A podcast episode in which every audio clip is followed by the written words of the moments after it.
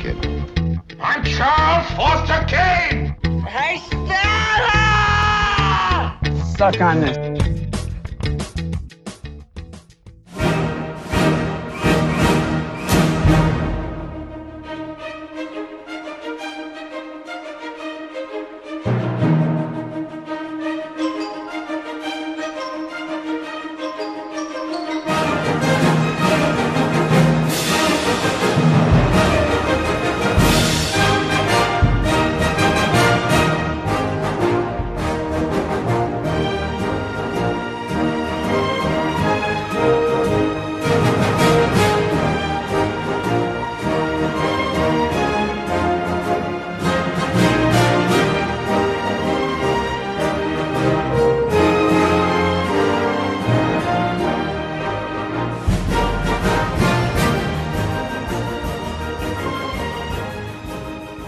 What is going on, everybody? This is Wrong Reel episode 501. It's the beginning of our next 500 episodes.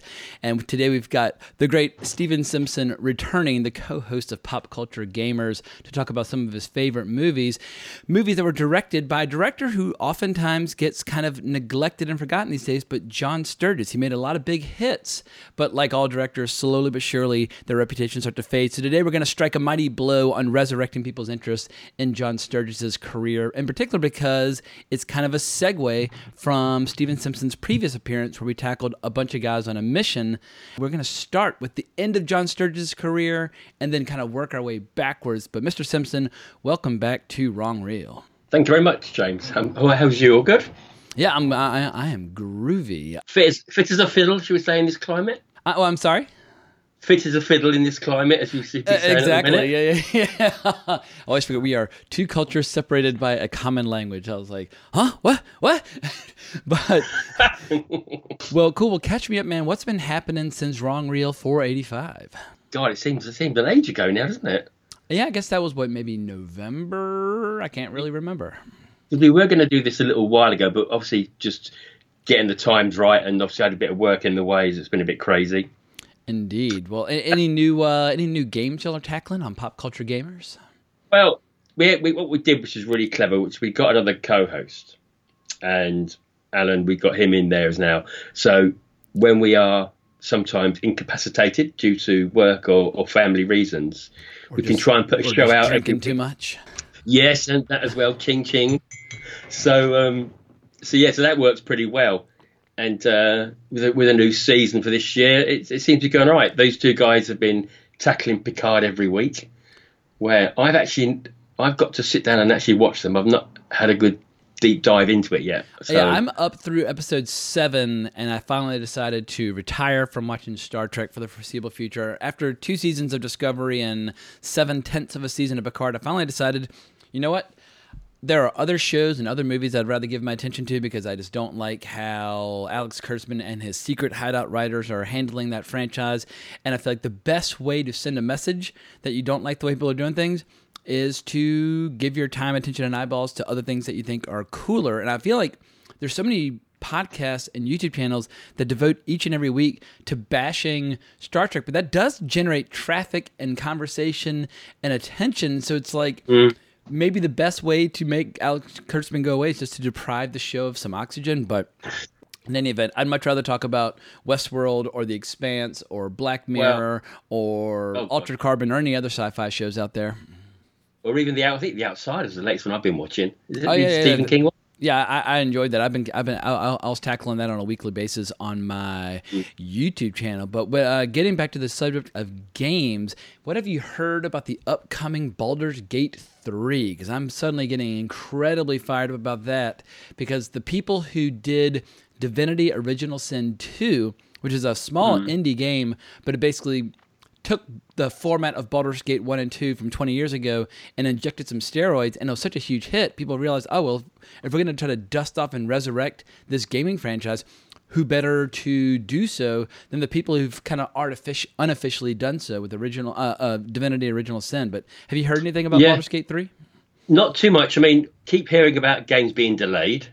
And I think the biggest thing recently is that E3's cancelled. Yeah, absolutely. And so Microsoft's, well, they got their press conference. That would be probably be a digital one now for showing off um, the games and obviously the new console that will be coming out end of the year. And at the moment, I think I'm all I'm waiting for. Speaking of the coronavirus, uh, Resident Evil 3 is out shortly. Very nice. Yeah, I never played Resident Evil 3, but Resident Evil 4 is one of my all time favorite games. When it came out of the PS2 years ago, I just went into that world for like a couple months and, and I was very hesitant to emerge. But I understand with Resident Evil 3, they've gone through and they've really polished up and cleaned up the old game. Oh, but, God, yeah. but apparently it's a massive fan favorite from back in the day. Yeah, because they did the same with Resident Evil 2 last year, this time last year. Yeah, and that Final was Fantasy wicked as VII well. just got cleaned up and re-released to a lot of fanfare. Final Fantasy VII was absolutely incredible, but the biggest game on the horizon for me has to be Hmm. Elden Ring from FromSoftware, the people who did Dark Souls one, two, and three, and Yeah. Bloodborne and Sekiro: Shadows Die Twice. They're my favorite people. They're my favorite, like I guess, game developers or production company Yeah, yeah. in in the world. And what's cool is that this is a combination of uh, Hidetaka Miyazaki and George R. R. Martin collaborating on this world. So the gameplay obviously is handled by Miyazaki, but some of the Mm. lore and mythologies created by George R. R. Martin. And the the brief cinematic trailer they released. If that were an upcoming movie, people would be talking about it like it's Dune and Star Wars and Lord of the Rings all rolled in one. It just absolutely blew people's minds. But hopefully that game will come out by the end of the year. Yeah, I've, I've heard good things about it. I'll say Final Fantasy VII, the remake. I played the demo now, Gotcha. which came out on the PS, PS4. That's coming out end of the month. So that's probably the next thing I'm going to probably dive into big time. Yeah, I had that on the massive- PS1. a massive fan of the original. Yeah, I mean, because on the PS1 I had the original Final Fantasy VII, and once again devoted crack den levels of hours into that game. I think Yeah, uh, yeah Final uh, Fantasy one, two, and three, seven, and ten are the ones that I've played all the way through. Yeah, so I finished. Funnily enough, I've just finished Final Fantasy 15. So I've just done that in 55 hours. Very nice. So that that wasn't too bad. But the ironic thing, I think people don't realise that the remake is coming out in sections. So f- this is going to be part one, Okay. which is probably going to be all the original beginning. So all of the, all the mid-jar scenes and everything else up to there, and then there's going to be another two games coming out to continue the story. Gotcha. Yeah, I mean, I've I spent so much time in Final Fantasy VII that I don't know if I necessarily need to return to that world.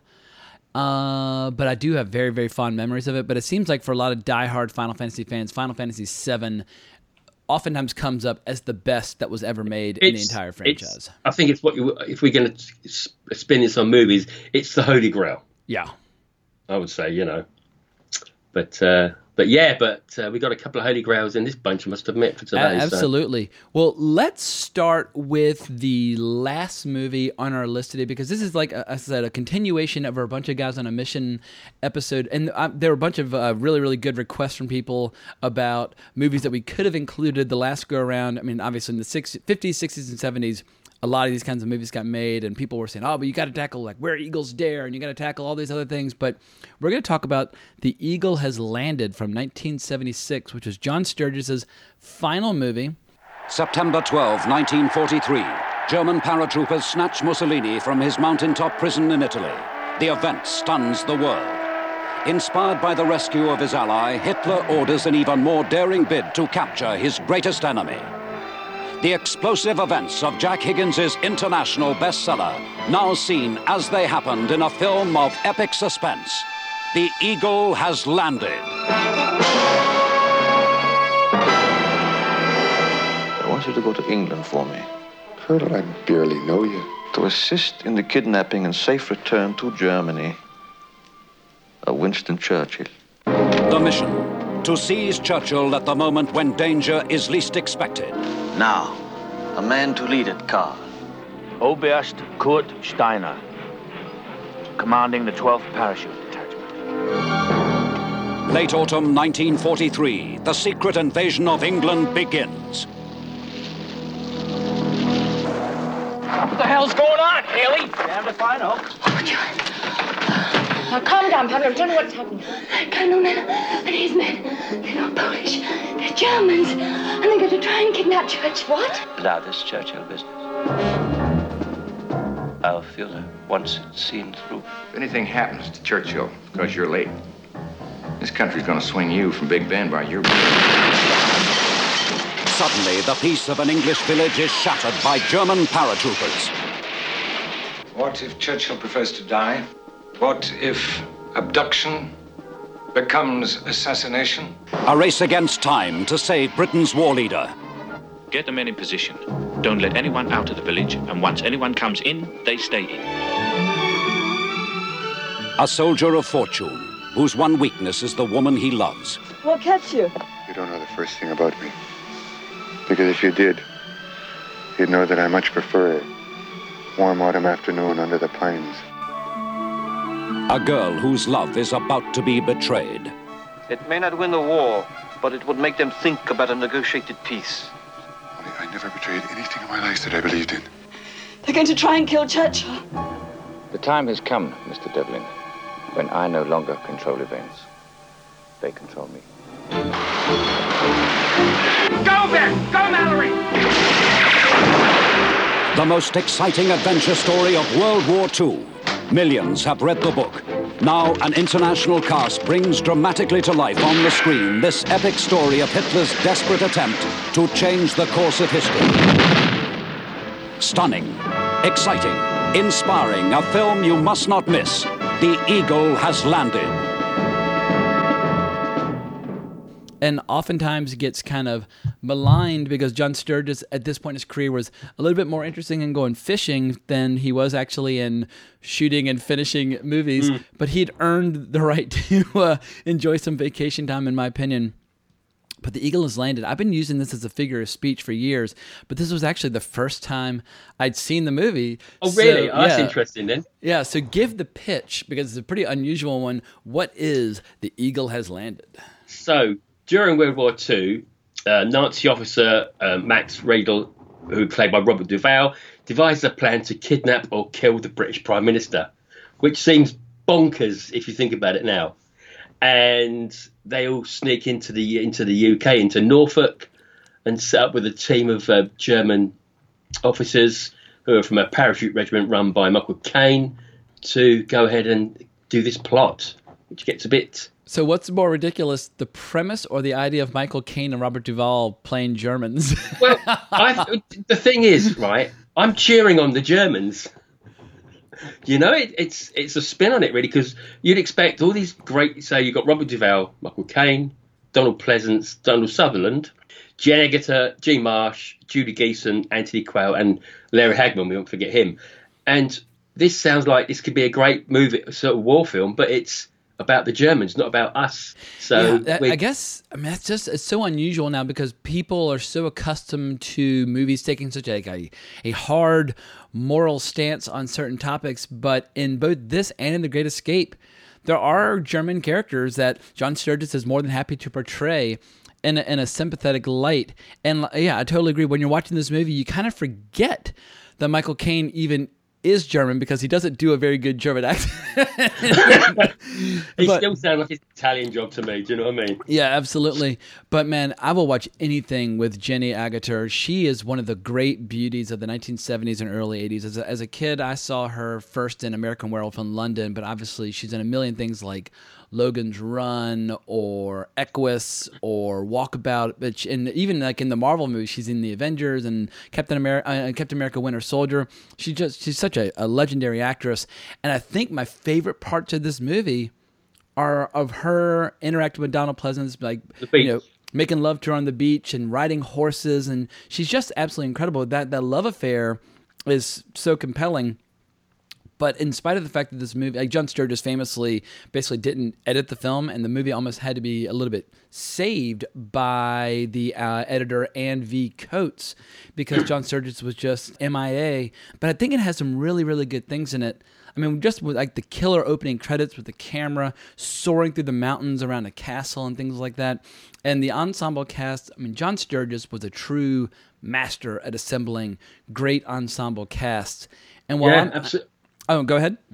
I was just going to say that it's it's something that we don't see a lot of. I mean, we I suppose recently we've had the Expendable movies, Mm-hmm. which has brought that sort of idea of bringing a, a bunch of actors that are great and they're all their time together and bringing out one movie. But this was probably John Sturges' idea, and just lasted for what three movies probably I think, and that was it. Well, he does have a lot of other movies that I love and adore, where the cast is less extensive. But I mean, he's made the great Clint Eastwood Oh. movie Joe Kidd. I really Mm. enjoyed Hour of the Gun, which I saw for the first time for the Wyatt Earp episode. Wyatt Earp episode we did. Yeah. At OK Corral, yet Oh, another absolutely, Wyatt Earp yeah. one, and of course, Bad Day at Black Rock is one of the most beloved movies of the 1950s. So he definitely has a pretty impressive resume, and I've seen none of his movies from like the late 40s, early 50s. But yeah, Magnificent Seven, Great Escape, obviously, those ensemble casts are really tough to top. But it was funny, as I was watching The Eagle Has Landed, I was thinking to myself, what if this movie had been done by Mel Brooks or like Monty Python? You wouldn't have had to change that much. Just change the dialogue a little bit here and there, but it actually would have been perhaps even better as just a bizarre comedy like The Russians have landed. Oh yeah, or even was it Spielberg's 1942? Exactly, or not, is it 42 or 41? I, I always forget. But what the, that, I haven't I haven't watched um, that that movie in so many years. Hang on one sec. Oh, Uh, it might be 41 actually. yeah, I think it's I think it's 1941. Yeah. Yeah, it's it's it's great, and even when I saw this again uh, recently, it's been a long time, and I forgot that you know some of these small actresses like Judy Geeson and Jean Marsh are British through and through um, do shine in their own little way, even though they get they get sort of segments of story in this, and even for such a slow paced movie as well, I think it's not crash bang wallop as a war film would be. but it does get there. As I was watching it, I was thinking to myself, "Wow, like this really feels uh, slack compared to something like uh, like The Great Escape." But once the battle scenes begin, I was like, "God damn, these are." Fucking intense because Yeah. you have this situation where Treat Williams and a bunch of other Americans are in the area, and the actor from uh, Dallas, uh, Larry Hagman, he Yeah. he's pissed because the war's going to end soon and he hasn't really seen any action. So he kind of clumsily and blunders into the situation where he's going to take on Michael Caine and his men. And Michael Caine and his men are just they're they're crack troops. They are just complete and total ruthless, like seek and destroy badasses.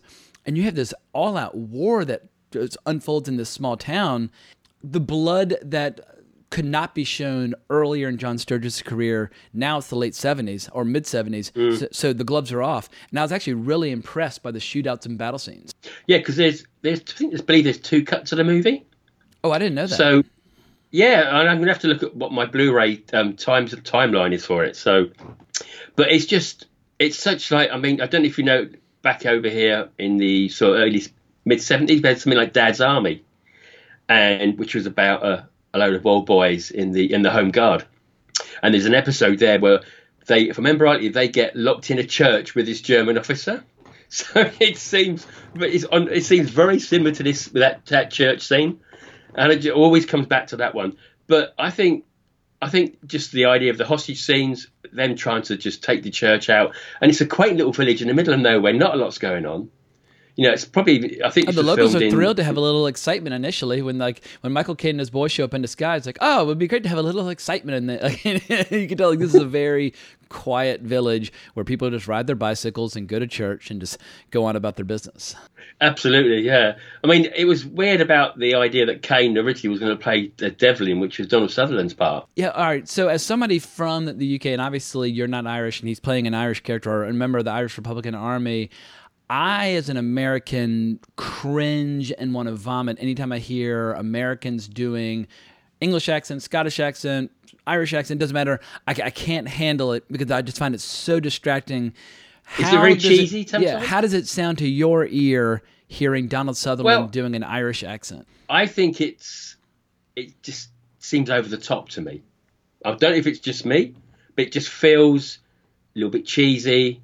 You know, as if someone let's put an Irish accent on, and I'll just come out like this. But it's okay. He's a he's a he, he hates the British in this film, so uh, you know I, I can forgive it for that. The way he way he comes across, maybe that the Irish, um, with no disrespect, that accent at that time was probably maybe maybe more for what it was, not as broad or depending on where you're from as well. So, but it's it's good. I, I just it is a good movie and it's not well known. I don't think it needs a lot of love. Well, it's got such a catchy title, and I love that that one bit. It's like, "I have the honor to announce the eagle has landed." it's, like, it's got lo- lots of drama, but I think one of the reasons Donald Sutherland's accent bothered me so much is that I just recently did this giant podcast about the last thirty years of Irish cinema. So I was watching all these amazing Irish movies with all these incredible accents. You know, Brendan Gleeson and Colin Farrell and all these. Uh, it was just Yeah, yeah. I was awash How- in genuine, authentic Irish accents. And how did it compare to that then?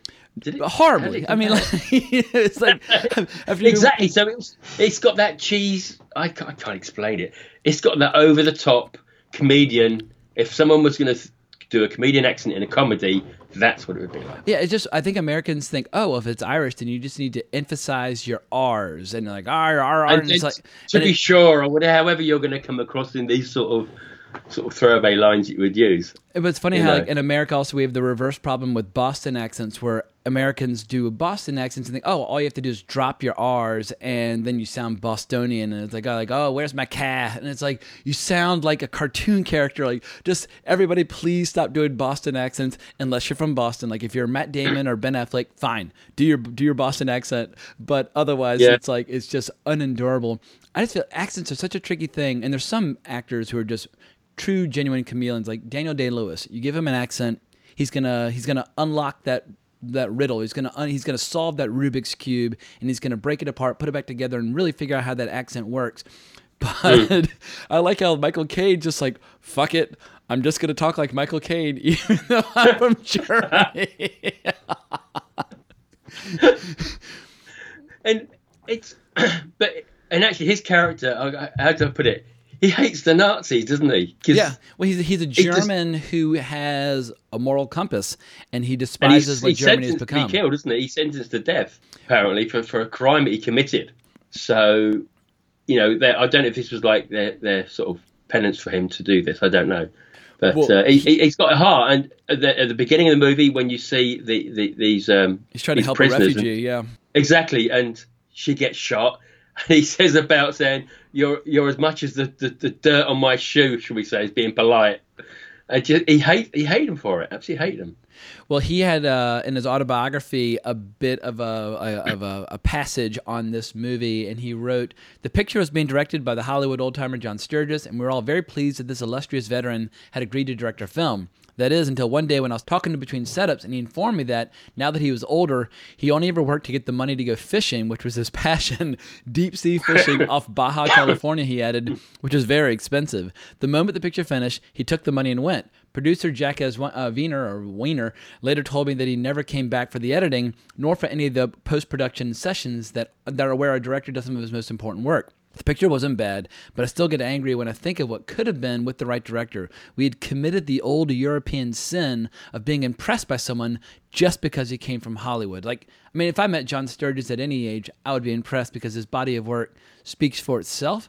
Mm. But with every great film, not with every great film, with a lot of great filmmakers, you can see when they're invested and when they're not. Like when a filmmaker gets preoccupied with their family or they get preoccupied with politics or they start being preoccupied with other businesses, you can tell when their focus and attention has drifted and you can tell when a director is completely laser focused on the pro- like Stanley Kubrick I feel like with every film you can tell he had nothing else going on in his life other than that movie. He would live and breathe that movie Yeah, until it was absolutely, yeah. done. And it seems like John Sturges at this point, he his passion had moved on, and that's totally normal. But it definitely the movie feels slack as a result. It's a and it's a bit of a shame, but it's still worth. I would say it's still very much worth a sh- worth a watch. Yeah, I mean the the cast is remarkable. The script's really solid. It just the movie probably could have been a half hour shorter, and I do like the ending where Michael Caine decides to stick around. His, the, his surviving men have left, and he decides to see it through and actually kill Churchill. But as it turns out, the whole thing's been a sham because they've got a stand-in for Churchill. And he ends up killing the wrong person. Churchill was never even in the area, so I think No, it's a right. yeah, I think it's a remarkable premise and a really cool idea for a movie. And I think on paper, it's like, holy fucking shit, this sounds like a great idea. We got this great director, this great cast, this great concept. Let's do it. But it just shows how execution is everything. For people who like genuine cinematic oddities, and you want to, if you want to see Robert Duvall wearing an eye patch, doing a German accent, And and you but you, you got and you saw you've got Donald Pleasence play, playing um, Himmler. giving his all for a German accent as well. Absolutely. And it, and it, come, it, it comes off. He, he sounds like when I was watching him, probably in one of, uh, probably Phenomena or something like that. You know, one of those films, because because he's done a lot of.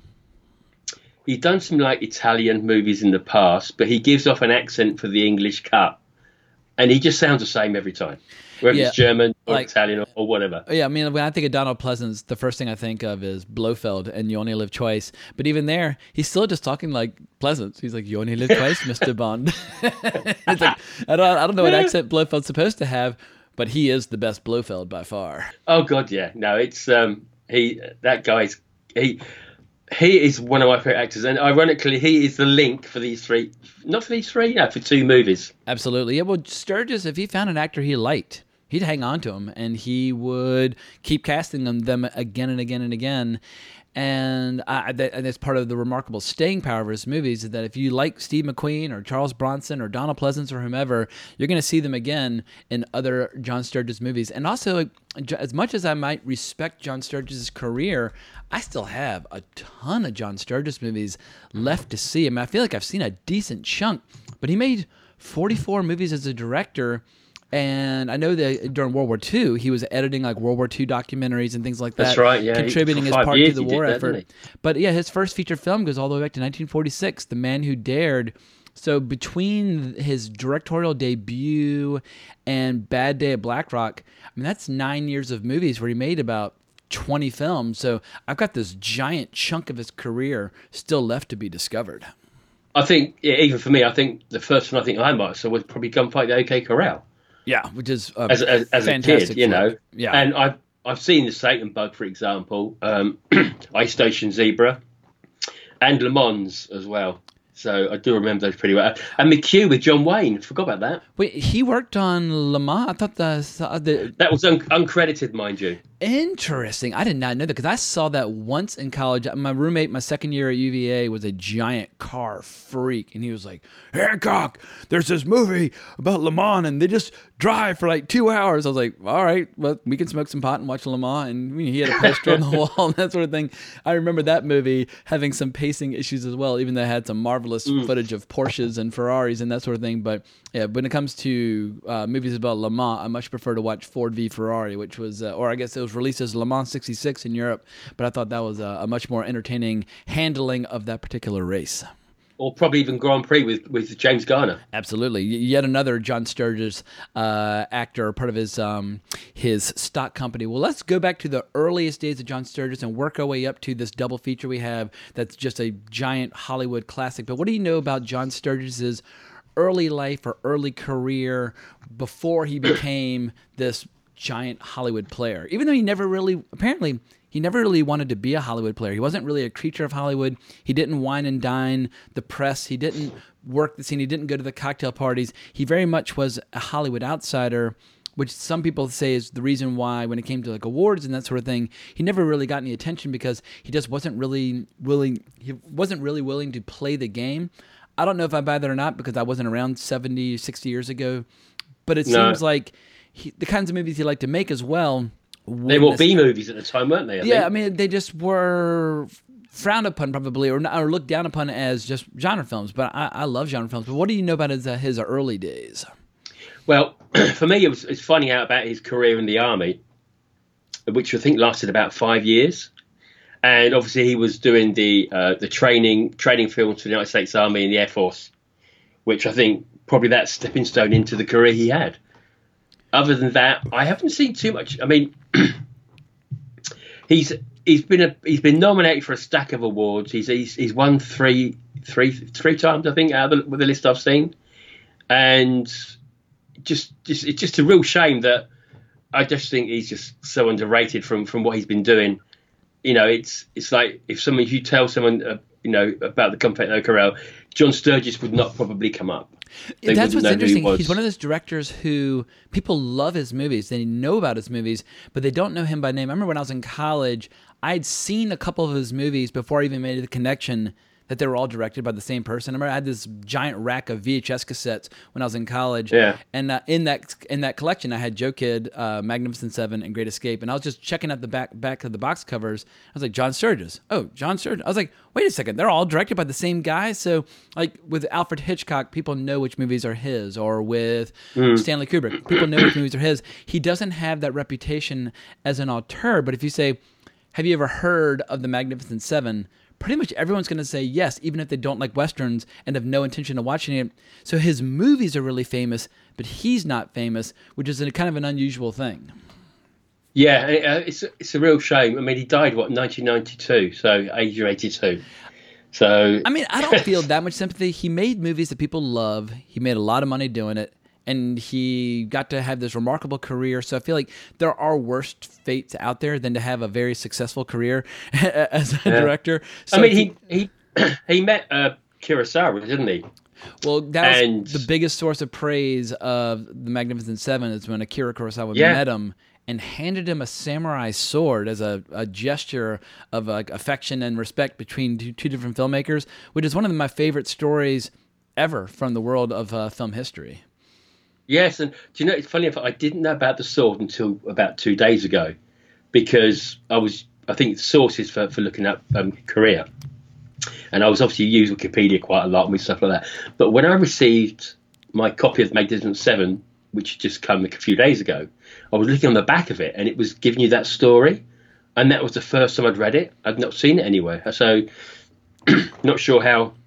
Obviously, it's a fa- it's a famous story, but I just didn't pick up on it. Well, it's funny how all. Magnificent Seven was not really a success initially in America at all, and ordinarily I really frown upon American remakes of foreign films intensely. This is one of the rare exceptions where I'm like, you know what?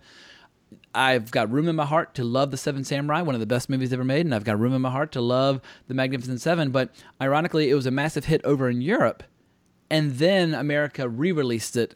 And then it went on to become the second most played film on American television in American television history. And the score by Elmer Bernstein is so iconic. It became like the Marlboro C- Cigarettes like theme song. Yeah, that's true. It, it was. Yeah, absolutely. But I feel like, I mean, but even though people like kind of frowned upon it or looked down upon it for a variety of reasons, if the guy who made Seven Samurai has respect and admiration for it, then I feel like that, that's all the. That, I feel like that is kind of the final word on the discussion of the Magnificent he- Seven. It's the, it's the only praise he needs. Even though he's been nominated for, for a number of uh, things through his career, and he, I think, for example, I think he did get um, the the nominee for the Grand Prix in the, in the Moscow International Film Festival for The Great Escape. So he picked up winners like this. But to to get the praise from someone like Kurosawa, who's just an absolute legend, is I think that's the only award you need. Yeah, getting a samurai sword from Akira Kurosawa, I think beats winning ten Oscars. Like, there's no. it'd be like getting like a pistol from Sam Peckinpah, or like it's just there's certain directors who have this larger than life status, or if like or if Stanley Kubrick gave you a camera, like there's. It reminds me a little bit of when uh, Johnny Cash and Bob Dylan met, and Bob Dylan was just getting started, and Johnny Cash handed him a guitar as a gift, and that was just his gesture of respect between artists. So I feel like the respect of your peers, especially from a, a filmmaker as remarkable as Akira Kurosawa, that's worth an entire shelf of Oscars. So I think that's God, all the praise you need. And and for the Magnificent Seven, and now you might want to tell me more about this because you might know more, obviously, what it's to do with. But it got us- it, it was it was added to the 2013 National Film Registry. Yeah, I mean, well deserved. It's a beloved film. I don't really follow which films are on the National Film Registry and which ones are not. Like, I'm probably more preoccupied with what's great is that it means it will be preserved, and that's awesome. And like U.S. Library of Congress does a similar thing where Yeah. I, films obviously is a finite medium, and you're always worried about movies disappearing and being lost. And I think Magnificent Seven is one of those movies where every father and their son at some point should sit down and watch The Magnificent Seven together. Like my stepfather, Billy Armfield, who passed away a couple years ago, this was one of his go-to movies. He was 26 when it came out. He loved and adored Mm. it, and it just he he would he called it a cowboy movie, and he would not use cowboy movie in a dismissive way, but he just had an unabashed, unapologetic love of cowboy movies. And his idea of a good time was to sit down on a Sunday afternoon and watch cowboy movies with anyone who was willing to watch them with him.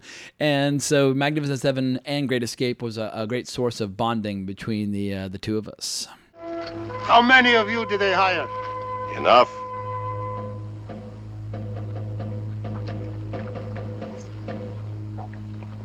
New wall. There are lots of new walls all around. They won't keep me out. They're built to keep you in.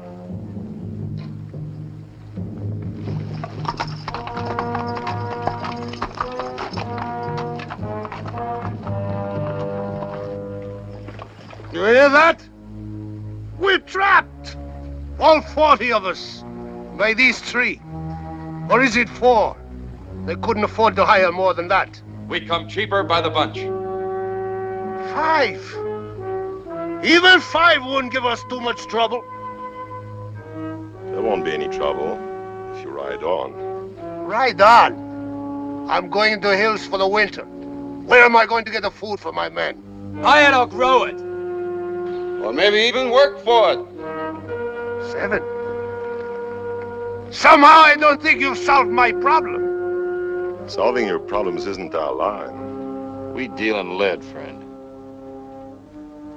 So do I. We're in the same business, huh? Only as competitors. Why not as partners? Suppose I offer you equal shares. In what? Everything, to the last grain. And the people in the village? What about them? I leave it to you. Can men of our profession worry about things like that? May even be sacrilegious.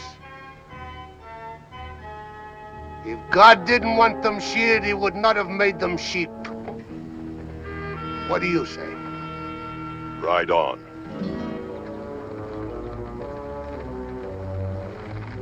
You hear that, Sotero?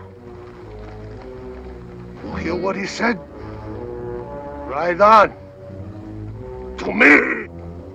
Yes, it, it, it I'm not going to say it's the greatest western of all time, but it comes close. I mean, do you know what I mean? Well, I, I I'm a, I'm a western buff, and I like a lot of westerns out there, and I lean more towards films by guys like Sam Peckinpah or Anthony Mann. Yeah, yeah. But when it comes to just pure unbridled glee and joy, Magnificent Seven might be the most fun because the moment that score kicks in and you've got Yul Brynner starting to assemble the team, it's nothing but smiles from the, from that point on. Well, I mean, we're going to sort of segue in. Uh, the first, the first major scene with forgetting the uh, the introduction there when the three Mexicans come into town, and you've got the funeral, go, the, the, the, the dispute of this uh, guy that's been lying on the floor dead, and they, they say, well, we have to bury him at Boot Hill and what have you, and that that scene of getting to the top and then coming back and that music just elevating the whole the whole picture, and it just puts a smile on my face just Yeah. hearing it. I mean, this movie without the Elmer Bernstein score would be a different thing. Obviously, it'd still be well written, it'd still be well shot, it'd still be well performed. But as is pointed out in one of the documentaries you sent me about the making of, a great score elevates a genre film, and you cannot say enough about this score in terms of giving the movie its soul. And I think Mm. it's Elmer Bernstein deserves as much credit for the movie's fan base as any other factor. I mean, Yul Brynner and Steve McQueen and Charles Bronson and James Coburn. I mean, they're all incredible. But goddamn, maybe perhaps Elmer Bernstein deserves the most credit for the success of this movie because the score is just so uplifting when you when you hear it. It is, and it, I, even if I would listen to it on its own, I just still get that that that that smile on my face. Even even again, also with the Great Escape, because it's this. You, it's like you can play the first two bars of that, and you'll know exactly what you're talking about. Absolutely, It's it the the culture, the, the pop culture that, that it's all surrounded in. There, it's there for life. And when I'm sort of knee deep in uh, pushing daisies, it will still be around, and people will still be listening to it. Well, they're very hummable scores, and I feel like if you want to be a, an iconic score, instantly recognizable and instantly hummable is a very important thing. And Yeah, I, I, I would I would hope that if, if anybody out there were to hear the Great Escape uh, score, they they would recognize it, even if they don't know where it comes from. Or, but yeah, I feel like there's there's, there's an elegant simplicity to Elmer Bernstein's score. But for John Williams fans out there, John Williams was in the orchestra playing piano on the recording of the score for Magnificent Seven. So you've got a bit Yes, of a passing right, of the yeah. baton from one great composer to the next. But let's talk a little bit about just how this movie came to be because it seems like a lot of actors, writers, and producers recognized Seven Samurai for the masterpiece that it was. I mean, James Coburn says he saw it 12 days in a row where he kept Yeah. taking his friends to see it. He was like, You've got to see this movie. And Yul Brynner was a massive fan. And other actors like Anthony Quinn, who wanted to remake it, were also massive fans. So I think for a lot of Americans, they'd never seen anything quite like Seven Samurai. It just floored them. And so you had a bit of a bidding war where everybody wanted the rights to it so that they could rewrite it and make it into an American remake. But eventually, and at a certain point, Yul Brynner had all the rights and was considering even directing it himself. But I think the right writers, the right director, and the right actors all eventually found their parts. But I know with like James Coburn, he got in by the skin of his teeth. Oh, he- and that was, just from- the, that was that was that was for the chat with um, Robert Vaughn, wasn't it? Exactly. He said, "Oh, I'm going to be, I'm going to be in this this movie, the Magnificent Seven. He said, "Well, there's one part not not taken yet." So um, so he goes over there, trundled in his office, and having to play um, Britt with using the knives. For him, it was Christmas all at once. He loves the movie. He loves the idea of with the sword, but in this case with the flick knife and everything he was using. That guy was over the moon. And Yeah, he's like, you mean the part about the guy who's like the greatest warrior in all of Japan hasn't been cast yet? he just, he just, he could not believe that that was the part that was still available, and he's so cool. When you, that might be my favorite scene of the movie, where you see James Coburn asleep, and he's just skinny as a beanpole. He's so young and so lean, and he's lying there on the ground, and he's got this dumbass kicking his feet, keeps challenging him to these duels, and as a way of seeing who's faster. Coburn will throw his knife, the guy will draw his gun, and they'll aim for the target right next to the person. And just like in Seven Samurai, where the guy's like, ah, he's like, I won. And he just very casually and laconically says, You lost. Then he sits back Yeah, down, and then so the guy cool, wants though. the duel for real. Because in Seven Samurai, they both they pull out their practice swords and they both strike. But the point of the swordsman, he says, Well, you would have died from your wounds, I would have survived. In any event, Mm. so obviously at that point, the king of cool, he has to throw this guy, throw down with his knife and kill this guy for real. But it's a great introduction to a character. Oh god, he's so straight and it just his his posture for his body. He's like a plank. He just he's straight as he comes. Do you know what I mean? Yeah, absolutely. He's just, I mean, James Coburn was a marvelously physical actor, and later on would obviously train with Bruce Lee and get really good at martial arts and that sort of thing. But at this point, he's kind of just a skinny kid, and he's just really getting a start. But James Coburn, for me, is one of the great supporting players of American cinema. For me, he's up there with like Harry Dean Stanton, and obviously he starred in a lot of movies like Pat Garrett and Billy the Kid. But I just think James Coburn is one of these great character actors that you could only come from the 60s and 70s. Such a creature of that era, but you really can't say enough about Yul Brynner, who, you know, born in Russia, has this really unusual accent, but he's so iconic with all black, black cowboy hat, totally bald head, which you and I can both appreciate. Oh good, yeah. And the way he speaks, I love how he's got such an unusual accent, but for whatever reason, it really works. And he's got this voice that I feel like would make Death himself tremble in fear. Because he, he uh, does he walk with a limp in that movie, or is it just at the beginning I notice it? oh, I don't know. I, I, I didn't notice. Yeah, just the way he walks over to the to the um, the hearse when he says, "I'll do it." Then come on, give it to me. You know, I'll, I'll go. I'll take it up the hill. But it was it was interesting that he got his lawyer to buy the rights to it, though.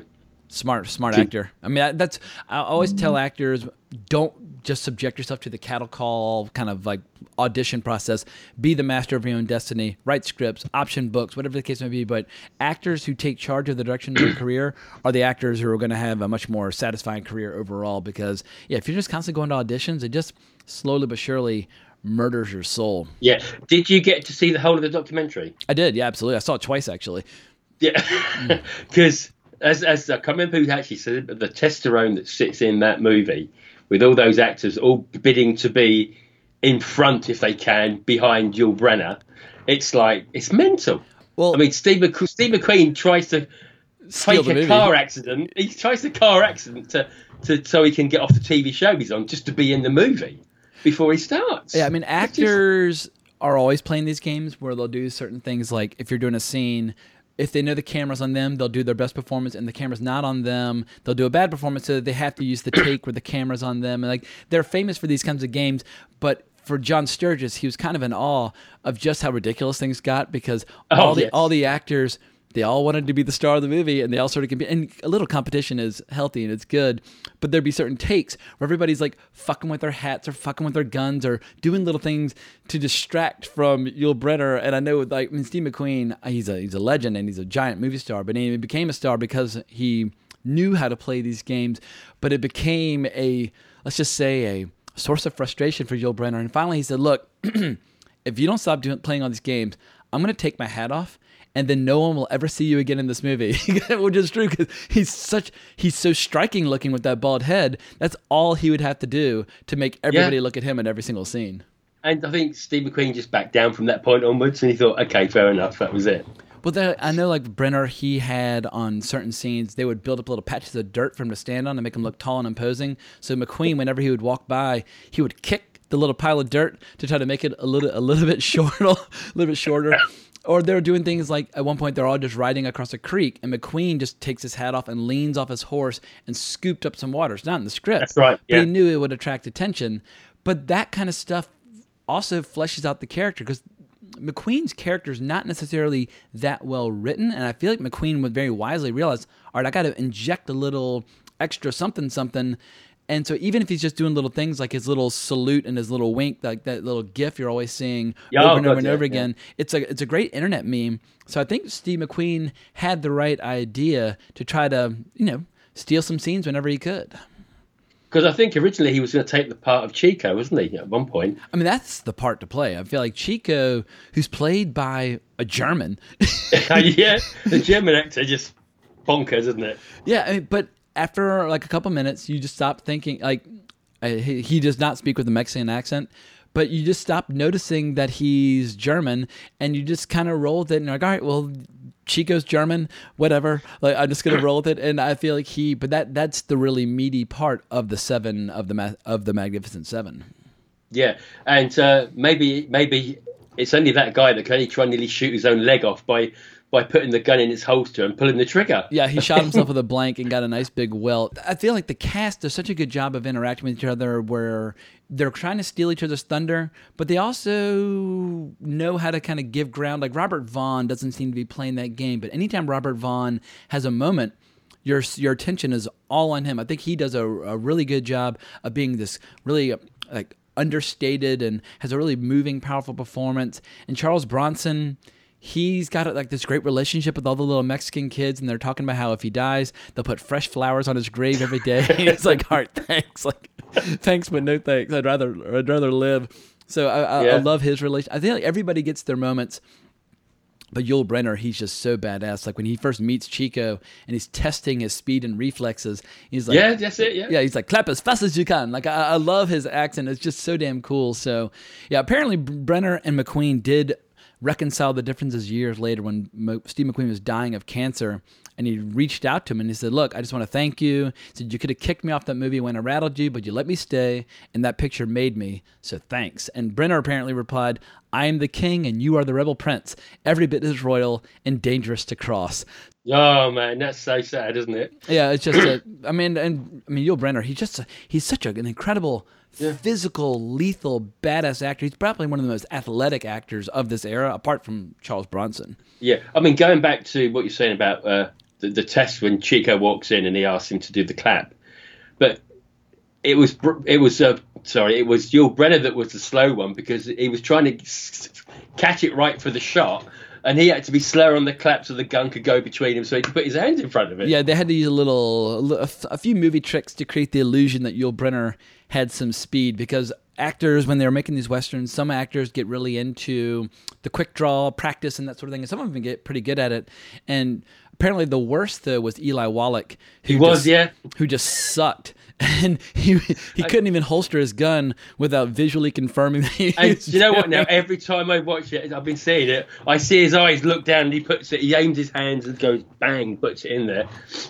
Yeah, it, I mean it's, it's hard stuff, but I know like I mean some actors like Henry Fonda on certain movies got really into it, but they would hire coaches to get them up to speed. Like Henry Fonda talked about, he was on one movie where the guy who was training him, he could do this trick where he could throw a knife into the air, and while it was in the air, it, like in its arc, he could draw Mm. his gun, shoot a hole in a wall, and then the knife would land where the bullet hole was. Like that kind of like dexterity and reflexes like that it was just next level so these are the kind of like technical consultants that you would bring on these movies and the smart actors would learn everything they could but yeah but the actor playing chico he got really into constantly fucking with his gun which is why he ended up shooting himself in the, in the leg I mean, what's it? Uh, Yul Brynner actually got married on set, didn't he? he did he, he had a proper And they used the, ceremony. they used the props from the carnival scene uh, for, for with all the the band members and everyone else. Yeah, that's that that that is true, genuine romance. We haven't um really just we've been so excited talking about this movie. We haven't really discussed the plot yet. What is the plot of the Magnificent Seven? It's the bug's life, isn't it?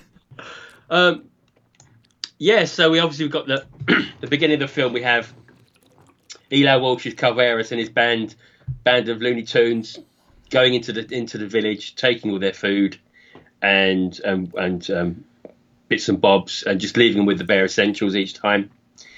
And the three, they, they go. There's always a wise one in some of these movies, isn't there? There's a wise man that they talk to and they three of the three of the fam the, the villagers go to the wise man and they say, "Go and buy some guns." And here comes the scene. From there, we see them rolling into town, and with that gorgeous piece of music from Elmer Bernstein, and the dispute is going on for the, the, the guy that's lying on the floor dead. They want to bury him, but there's people disputing that because he was an Indian. And it's I've got twenty, tw- not twenty bucks, twenty dollars, because I can't remember how much it was now. Might have been. And they say, well, I want to see him buried. You want to see him buried, and then you've got uh, Yul Brynner sitting there on the side, and also there's Steve McQueen, and he says, "Come on, then, I'll do it." And then someone gives the gun, the shotgun to to Steve McQueen, who rides on the side alongside him, and they make the way up to the to Boot Hill to to give the guys a, a sending off to a uh, dispute from about four or five people. I think that's a great scene. It really is, and uh, just seeing those four guys there, and he just takes two of them out, one in the arm, one in the hand. They back down, and they bring they bring the hearse back down, and the Mexicans are watching this, thinking, "I think we found our man to ask." Absolutely, and I love how they're basically working for like food and a place to sleep. It's not necessarily like the world's highest paying gig, but I always it's twenty. It's twenty bucks for it. As he said, that's all we. Uh, it's twenty bucks per person. Yeah, it's like the entire village's life saving and but I always love these setups where and this is a common thing in these a bunch of guys on the mission movies where you go from person to person and slowly but Mm. surely assemble a team where they all have their different skills or attributes. And I love how there's this incredible uh, kind of a non-verbal chemistry between Brynner and McQueen, where he's asking how many people do you have on your team so far, and Brynner just holds up one finger, and Yeah. then McQueen responds by holding up two. It's like that's movie making. You don't necessarily have to spell everything out with dialogue. Sometimes you just have to have cool actors just holding up a finger. These are these are these are simple guys who speak more with their actions than with their words. And of course, the very next person they recruit is Charles Bronson, who's probably the most like Herculean actor of, of this era, but he's up there just chopping wood like a fucking badass.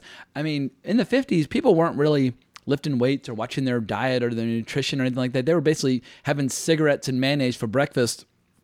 but Charles Bronson is so fucking shredded and physically intimidating and, And so imposing. I mean, he's, he he was he, he they was asking him about some of the, the gigs he's done, and he said I had five hundred dollars for that, one, six hundred dollars for that one, and then when they said to him twenty bucks, he sort of looked in disgust.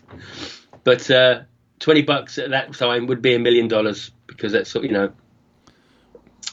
So that that was pretty cool. I think excuse me. we don't get to see much of Robert Vaughn, who slides in and out very quickly, who's on the run. And uh, in between that, we have Chico, of course, who's a young kid, very impressed by what he saw. Yeah, on he's the, basically on- a peasant a farmer who wants to be what Yul Brynner is, but he's kind of faking his way into their group. yeah, he's. I think he's nowhere near the um, elevation of the other other characters as as sort of um, people that handle their weapon. Do you know what I mean? But he has, but he earns his spot like when he makes basically catches a bunch of fish and has it ready for them, and they see him and they kind of wave him over to the group, and then he waves them back, and so he he earns Yeah. his his spot. And while I love the nonverbal chemistry between all these actors, there are some really great lines scattered throughout. Like um, There's one. I think there's one. I think my favourite one. I don't know what yours is. Mine's going to be James Coburn. When they go to, they got three of the ba- three of the bandits, and they start sneaking up, on them, and it all goes pear shaped. And there's one bandit left, and he's he's on his horse, trundling away up the hill. Coburn, as straight as a die, hands out, 45 degrees, and he's trying to take a pop at them, and he goes bang, and the, the rider falls off the horse, and Chico goes, "Whoa!" And he went, "That was amazing." He's like, "That's the greatest shot I've ever Yeah. seen." No, the worst. What? I was aiming for the horse. yeah, it's a great bit. Like, but I like some of the humorous lines. Like when they first arrive at the village and all the women have been uh, hidden away, and they finally learn that the reason they've been hidden away is that the villagers are afraid that the Magnificent Seven are going to rape all the women.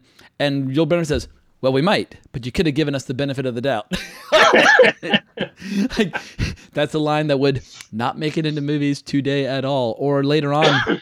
no, not at all. when they uh, when they're meeting with the uh, the bandits for the first time, and we hear the line "We deal in lead, friend." Like that's so hardcore and so badass, and so it's like it's very simple. We deal in lead, but it tells you all you need to know about the Magnificent Seven.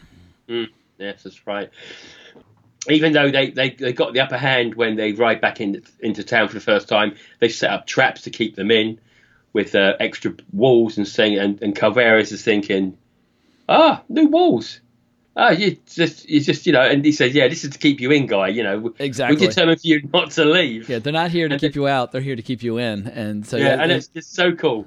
yeah, these guys are here to murder bandits, and that that that is what they're all about. And so, and also, it was kind of a rare thing for Hollywood movies, like and much like in the plot of the Seven Samurai, a lot of these actors aren't going to make it to the very end. Like, it's really tragic as you're watching these total badasses that you've kind of fallen in love with over the course of the movie.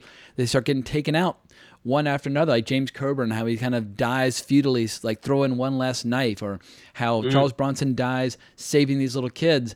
It's really moving stuff at the end. Oh yeah, I and even for Harry, um, you know, he, he's there lying there on his last his sort of deathbed thing, and he's saying, you know, he's thinking. It, it just reminded me the same way that in the last Starfighter, where the the, the character there, I can't, I just can't think of his name at the minute, but when he gets shot and he says, you know, all these jewels were for me, and, the, and that's what I was going to get, and saying to him that yeah, there, will- there there is something there for you, you know, it would have been great, and he sort of just passes away like that, and it's, I, I need to revisit The Last Starfighter because I haven't seen it since I saw it on HBO a couple times when it first came out, and I loved it back then. I was a huge fan, but it's been over 30 years since I've seen Last Starfighter. Oh So- my God, really? Yeah, Oh, dear. yeah, so my memories that's- are, are dim. so there's a there's a podcast in there for you from somewhere for that one. Uh, Absolutely.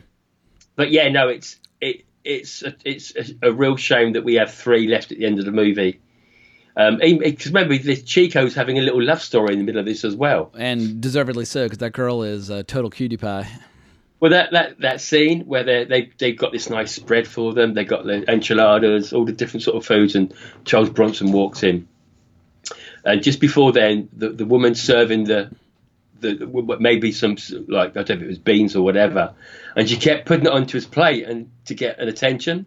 And Steve McQueen's looking up saying, uh, "Where's my plate?" Yeah, exactly. And he kept getting more and more and more, and then he gets his plate and he gets like a small, it's just a small handful. And them saying to him, "Do you know what? The, the villagers are eating peanuts, basically," and they then decide to hand it out to them and give Yeah, it well, to the I kids. love the Mexican uh, cast in this, and apparently Mexico, there were pretty pissed by the depiction of Mexico from the film. I believe it was Vera Cruz, where they'd gotten in, uh, where they'd been so frustrated by the depiction, so they it played was a bit hot water, wasn't it? yeah, so they, they they played an active role in making sure that you know that certain characters would be portrayed in a positive and heroic fashion and that sort of thing. But uh, what uh, I think one of the best contributions that the Mexicans made to the movie is this pack of guys that's working for Eli Wallach, where they basically adopted him and they looked after him. And they like if he was getting on his horse, they would bring his horse to him, and they would you know make sure that his gun was like you know not loaded before they handed it to him. And they formed this incredible bond where every morning before they would go shooting, apparently they would go for like an hour long ride to br- to build up camaraderie and you feel it when when Eli rides in the town and he's got all those bad guys with him. Like you can They tell look they- so cool. Yeah, they look so cool though, don't they? Really, it's, it's amazing.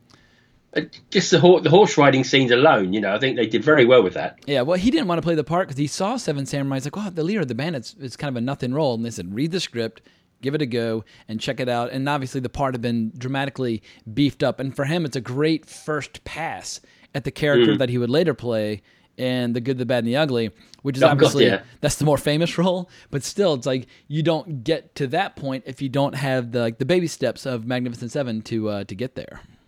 Yeah, I think a lot. Of, maybe a lot of people that might listen to this may have never seen the Magnificent Seven, and probably only know him for probably Home Alone. Maybe do you know what I mean?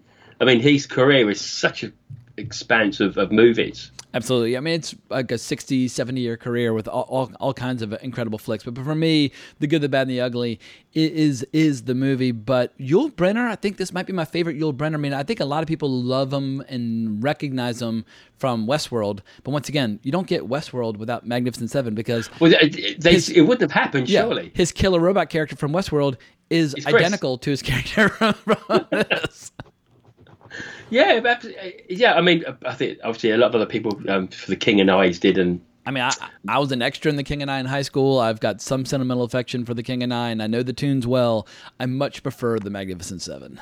Oh, oh yeah, I totally agree with you there. But there is a there is a side of me that remembers it as a little kid and just seeing how Yul Brynner portrayed that that that character and his acting in that was, was superb. Yeah, and he he did it on stage many many times, and you Did, know, yeah. yeah. I mean, obviously when he's singing "Shall We Dance," it's it's it's charming. But uh, when if I have to choose between musicals and westerns, guess what? The musicals are going to get shot down every single time. Yeah, it's yeah, it's funny because I, I I always every time I watch Westworld, which I, I adore the original movie more than anything else. Uh, I'm not I wasn't too keen on this show. I didn't really get into it, but it's just his character in that. It, it just I'm thinking I'm just watching an extension of the Magnificent Seven for me. Yeah, I mean, when you think of uh, like the the classic, iconic Western actor, you know, wearing a black hat, black outfit. Nobody ever wore it better than Yul Brynner. A lot of different actors have tried it by doing the all black thing, but Yul Brynner, he he owns the all black cowboy look for for all time. No one else will ever be able to touch that look. Yeah, it's uh, I I weren't too keen on the. I think I have. It's been a while, but I did see Return of the Seven. Yeah, I've never seen any of the sequels. I saw the remake with uh, like Oh, Denzel Washington yeah, I- and Chris Pratt and everybody a couple years ago. But yeah, Magnificent Seven. They made I think four movies and a TV show, and I, I've I've left them all alone. No, I, I can't put myself to watch the remake movie that came out a few years ago.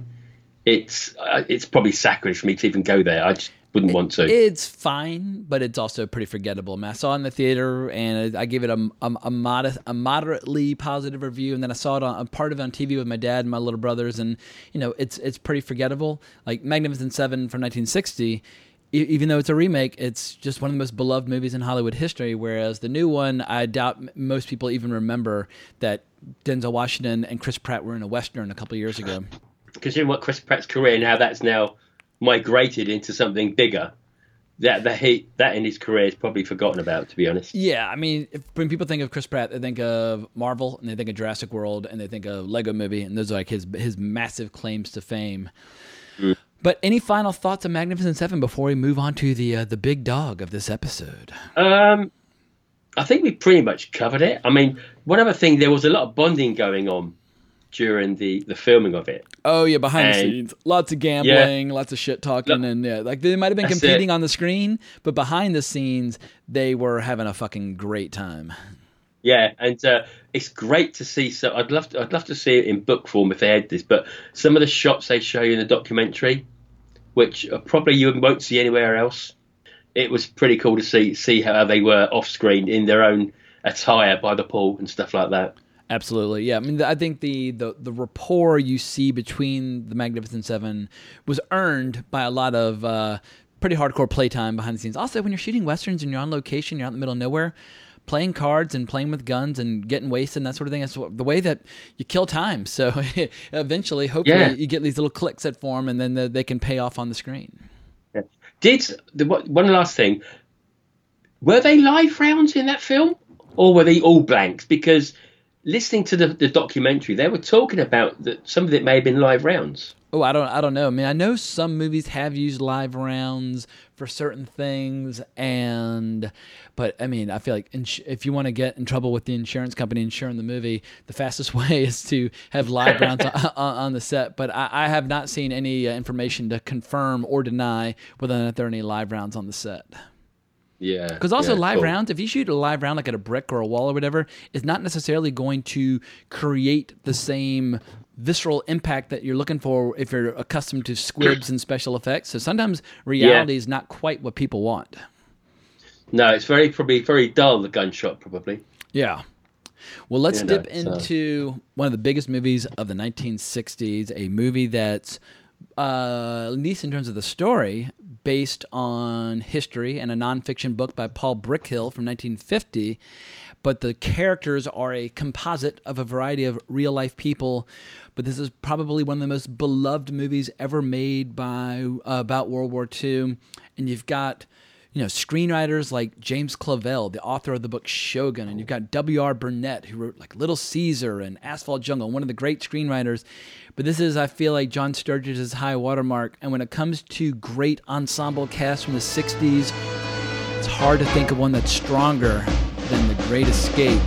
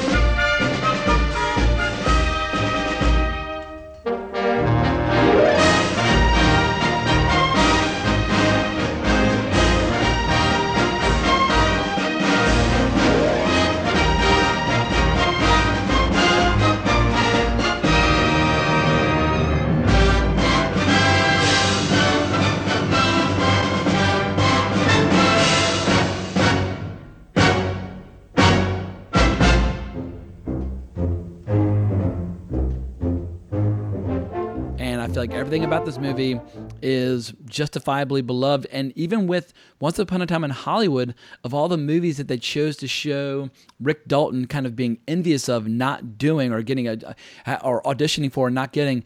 They recreate a scene from The Great Escape where they Yeah. shove Leo into the scene, and it's just magic. Yeah, so you start to think like, wow, like Leonardo DiCaprio and Steve McQueen, there is definitely some overlap, but I strongly recommend it. But let's focus on the movie that does exist. So, for people who have neither seen the movie nor read the book, give the the premise of Great Escape, and then we can dive into all the various details behind the scenes, in front of the, and, and on the screen, as well as like the the real historical events. Okay, so from the book you were talking about, there's a there was a, a prison camp called Stalag Three. from there, the end of the movie, just quickly going to the very end, there were 50 people that were shot by the SS on a hill. This was all t- such a true story, and even as a child, I didn't know, didn't twig this for a while. But we have here um, a load of load of um, different. excuse me. we have a load of, of different um, members of uh, the different corps from the from the from the US and, and the English armies all being thrown into one prison camp, and the way that this was, was, was phrased, that they put all their rotten eggs in one basket, and we should watch this basket carefully. Yeah, I mean Tarantino also used that line in Inglourious Basterds when they talk about uh, the plan is to blow up the basket, but they Yeah. give, they give that line to Mike Mike Myers' character when he's talking about he's like, oh Hitler and all this like higher ups are all all our rotten eggs are in one basket. So anyway, So in- so Tarantino the has a lot of so love the- for this movie. Okay, so the idea of the movie was that uh, in walks Richard Attenborough, who comes in a bit late when everyone's sort of settled in in a few hours, not knowing that he was uh, Big X, a part of this X organization that was doing their best to disrupt the Germans with the escaping uh, different prison camps. And the idea with the meeting was that we are going to do a big escape. We are going to get 250 people out of this camp with three tunnels called Tom, Dick, and Harry, which is a great trivia question. And we will disrupt we will disrupt the Germans to the best of our ability in the meantime. And also I like the phrase, we're gonna put the goons to sleep. Yeah, absolutely.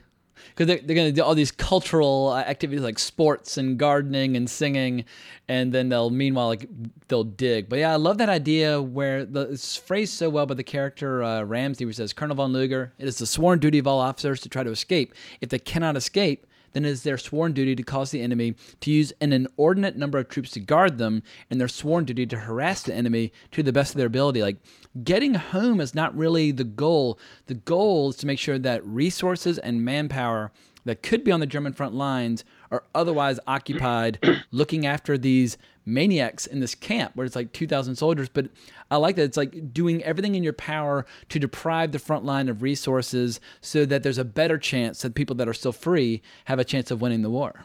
Because I think, from what I remember uh, reading about as well, that this was at the time of D-Day. So having as many people looking after this this rotten egg, of this basket of, of, of, of prisoners, would detach would, would sort of push away from the D-Day front that they were, you know, that was all getting involved with at the time. I'm not sure how long it took to escape in real time in this, because I've got a feeling it was quite a few months because the the choir practice that was Christmas songs. Absolutely. Also, like if you think about from D Day, which is like what June of '44, to the time that Yeah. the Germans surrendered, which I think they surrendered like in March or April the following year, you only got like like a nine month window. So they, they were managing to dig Yes. hundreds of feet on, underground. But luckily, it was mostly like sand, so you could basically dig it with your hands. But that also creates problems because it's constantly caving in. So it's more of a problem of trying to figure out how to support the tunnel than to actually dig the tunnel. It actually wasn't wasn't that big of a deal to actually do the digging. No, because at this time they said they were going to dig 30 feet down.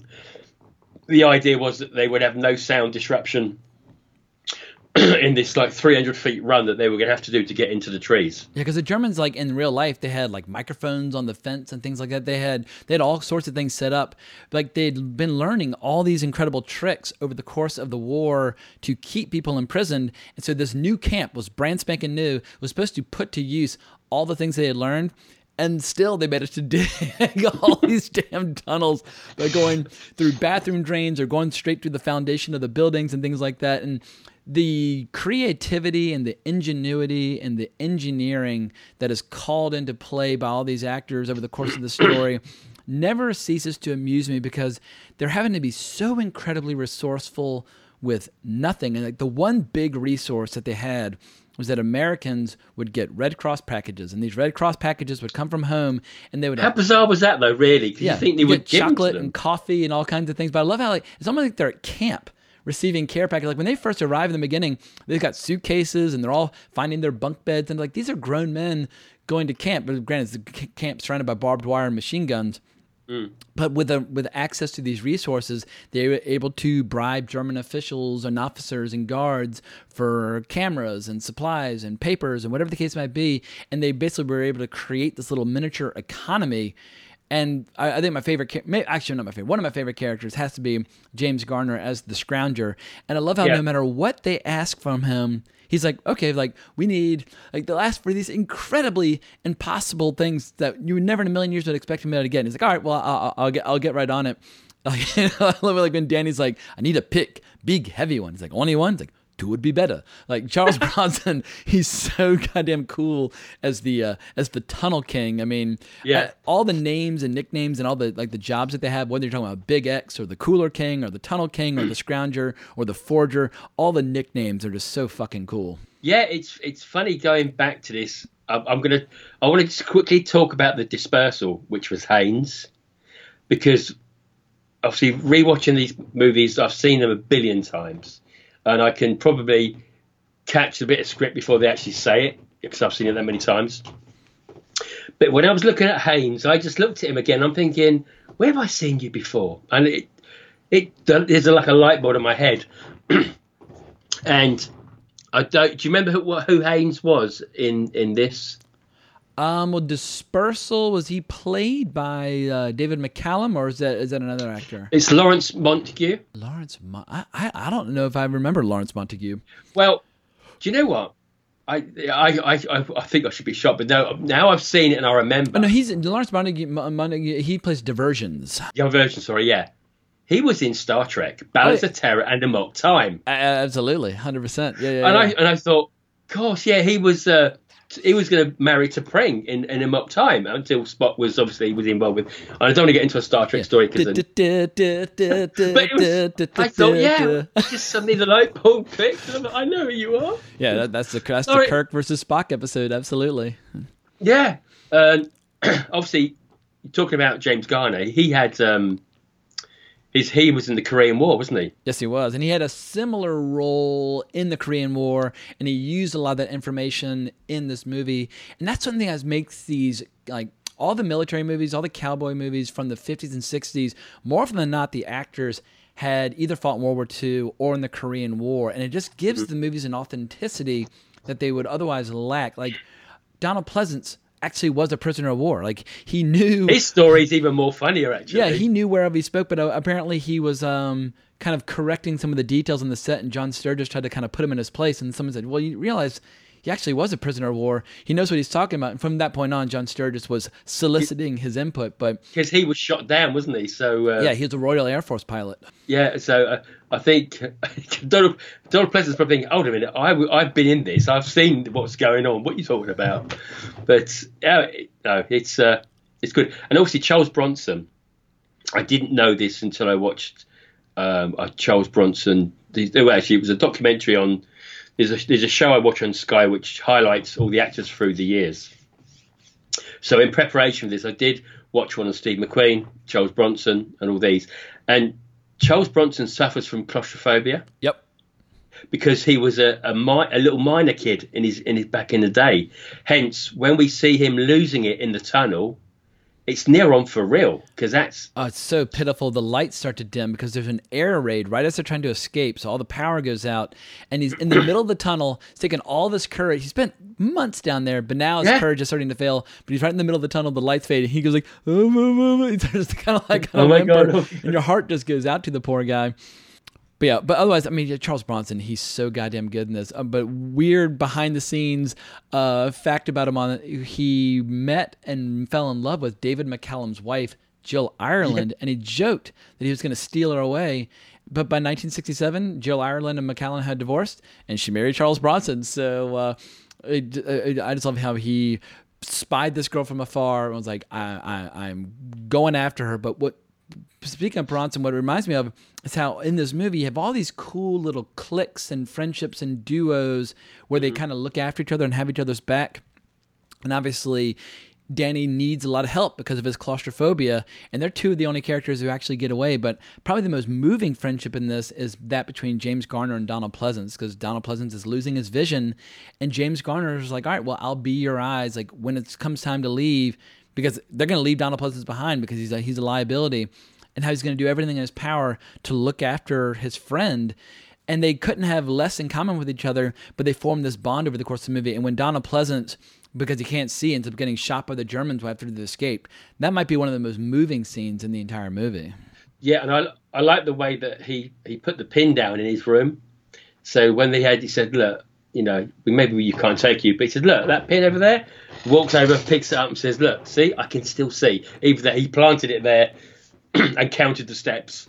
Yeah, and poor Richard, 'Cause, I mean, and Richard Atten- Attenborough tests him again and puts his leg out and trips him. It- your heart just goes out to him. It's so, Oh, God, yeah. it- it's so pitiful. But I love how just with pen and paper, Donald Pleasence is able to forge like any document. Apparently, he was able to like the character could forge documents even better than the genuine article being created by the Germans. And once again, the resourcefulness of the characters and their ingenuity and the way they'll disguise what they're doing, like when they're trying to dig through the foundation of the building, how hmm. they'll find a way to create noise outside in the to the rhythm of when they're hammering the hole or when they're trying to figure out to do what to do with all the tons of dirt that they're digging out they come up with those little pouches inside their legs and they'll So- just come out like socks, didn't they? I think. yeah, and they just walk out to the gardens and let it loose, and they just kind of kick it in and mix it in.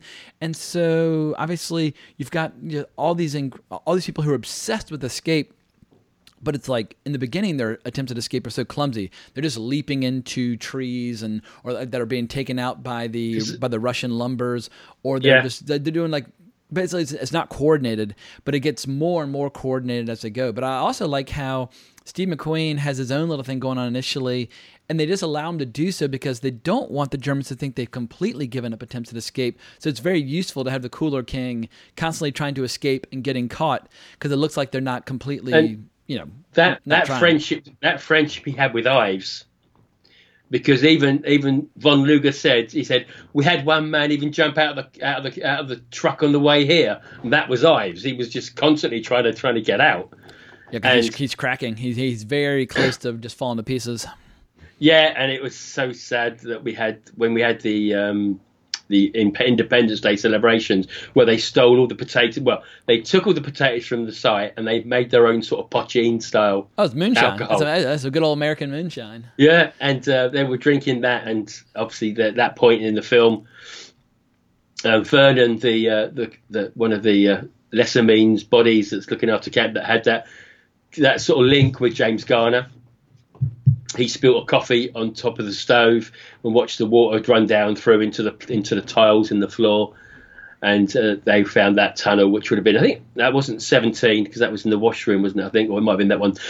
but yeah, that tunnel got found. But I love it when uh, Richard Attenborough tries the American moonshine. He's like, in the three years, seven months, and two weeks that I've been in the bag, that's the most extraordinary stuff I've ever tasted. It's shattering. I was like, that's the was- best way to describe alcohol. It's skunk. shattering. Because there was like I think there was three or four people just dancing together. They were sort of uh, obviously they've not had alcohol in, in years. Yeah, but also moonshine is just it's as basically as close as you can get to pure. You can't make pure alcohol because water from No. the air just naturally gets into it. But it's as close to pure alcohol as you can pretty much get. And I've had it down in uh, South Carolina a few times. And unless you mix it with like a little cinnamon or or or a little a little flavor of some kind, it is pure gasoline. So yes, I can understand. So when reaction. the so when the guy put it on his hands when they were testing, he put his whole mouth, his hand in his mouth, and he. he's yeah, like no, yeah, yeah, it's got it's got it's got fumes coming off of it, and it's incredibly flammable. And they're like they're like, don't smoke while you're drinking it, which is very very wise advice. But yeah, it's funny how um they're they're, they're celebrating the American Independence Day, and this shows just how dumb some actors can be. But when the Brits are coming through and getting their drinks, one of the Americans says, "No taxation without representation," which was obviously one of the big rallying cries during the American Revolutionary War, and. Hmm. McQueen breaks character and looks at him. He's like, "What?" But he because it was it was an unscripted line, it was an ad libbed line, but it just shows out actors have many admirable qualities, but reading and learning their history is probably not one of them. And it's like, come on, McQueen, like get it together. It's the fucking Revolutionary War. But I love how like Brits and Americans obviously at one point were killing and fighting each other, but here they are, World War II, and they're they're celebrating the Fourth of July together, and it's just a wonderful patriotic Down with moment the, in the it, movie. was it was it down with the British they were saying or Uh, absolutely, down the. British, hundred percent. The red, the redcoats are coming, baby. And um, but I know for some Brits when this movie came out, they're like, "What the fuck are y'all doing, giving all these wonderful scenes to the Americans? The Americans didn't do shit, and because the Americans got moved further inland because the they were so in, in real life." The American soldiers were getting so close, they didn't want the American soldiers to have access to them, and so they moved into a different camp. So when it came to the actual Great Escape, it was largely a British enterprise in real life. Yeah, um, I mean this. So obviously we had James Coburn who was playing Cedric as the manufacturer. and doing an, an atrocious Australian accent. but it but it doesn't matter because he's so cool at it, and and he was great. I mean, he they were building the uh, the, the, the, the pump to pump the air through the tunnel. Yeah, but I love he's like he's like he's learning Russian from Charles Bronson, and he's like, "What's it mean?" He's like, "I love you." He's like, "I love you." What bloody good is that? He's like, "I don't know. I wasn't going to use it myself." Was it Lav- Lavas Blue Blue or something? He says, doesn't he? Oh, that- I mean, that first five minutes where they, I say they, they're all diving into the trees, and uh, those two are there, and the guy, the the German, looks at him and says, he he knows who they are, even with the hat on his head. Come on, Cedric, out you go, a step, you know. And then Charles Bronson's starting to talk in Russian to defend him, and he says, "What about you, Lieutenant Lusky? Out you go," you know. yeah, no, great. Just absolutely superb. It's it's it's. I did so many little bits in those movies that And it's a long. It's nearly three hours. It, it flies by. It feels like a ninety-minute movie.